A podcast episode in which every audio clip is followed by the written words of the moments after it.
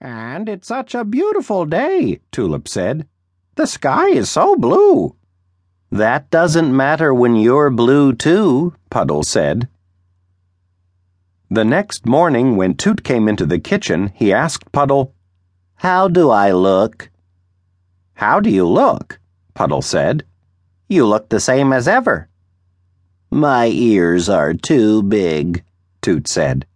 Of course they aren't, Puddle said. Your ears are perfect. Do you think my eyes are too small? Toot asked. Puddle looked at his friend's eyes. I don't think so, he said. I feel too pink, Toot said. You can't be too pink. You're just saying that, said Toot, and he moped out of the room. Mope, mope, mope.